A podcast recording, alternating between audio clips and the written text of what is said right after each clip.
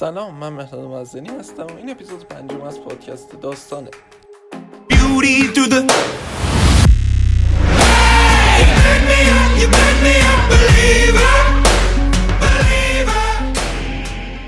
در این اپیزود قرار ادامه مقایسمون رو راجع به اپل و سامسونگ ادامه بدیم همینطور که در اپیزود قبل گفتیم سامسونگ از اپل زودتر وارد تکنولوژی شده و قدیمی تره و اولین تلفن همراهی هم که درست کرده SGH 100 بوده که تو سال 2002 عرضه شده.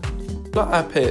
آیفونی که اپل در سال 2007 درست کرد یعنی 5 سال بعد از سامسونگ یه انقلاب به صنعت تکنولوژی کرد و تا همین امروز هم ساخت آیفون مدل های آیفون ادامه داشته. اولین تبلت اپل و سامسونگ با هم در سال 2010 ساخته شد. آیپد از اپل و Galaxy Tab از سامسونگ.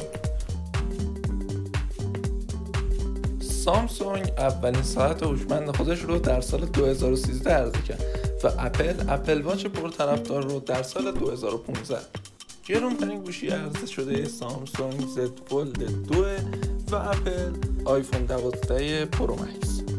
تا اپیزودهای بعدی خدا نگهدار.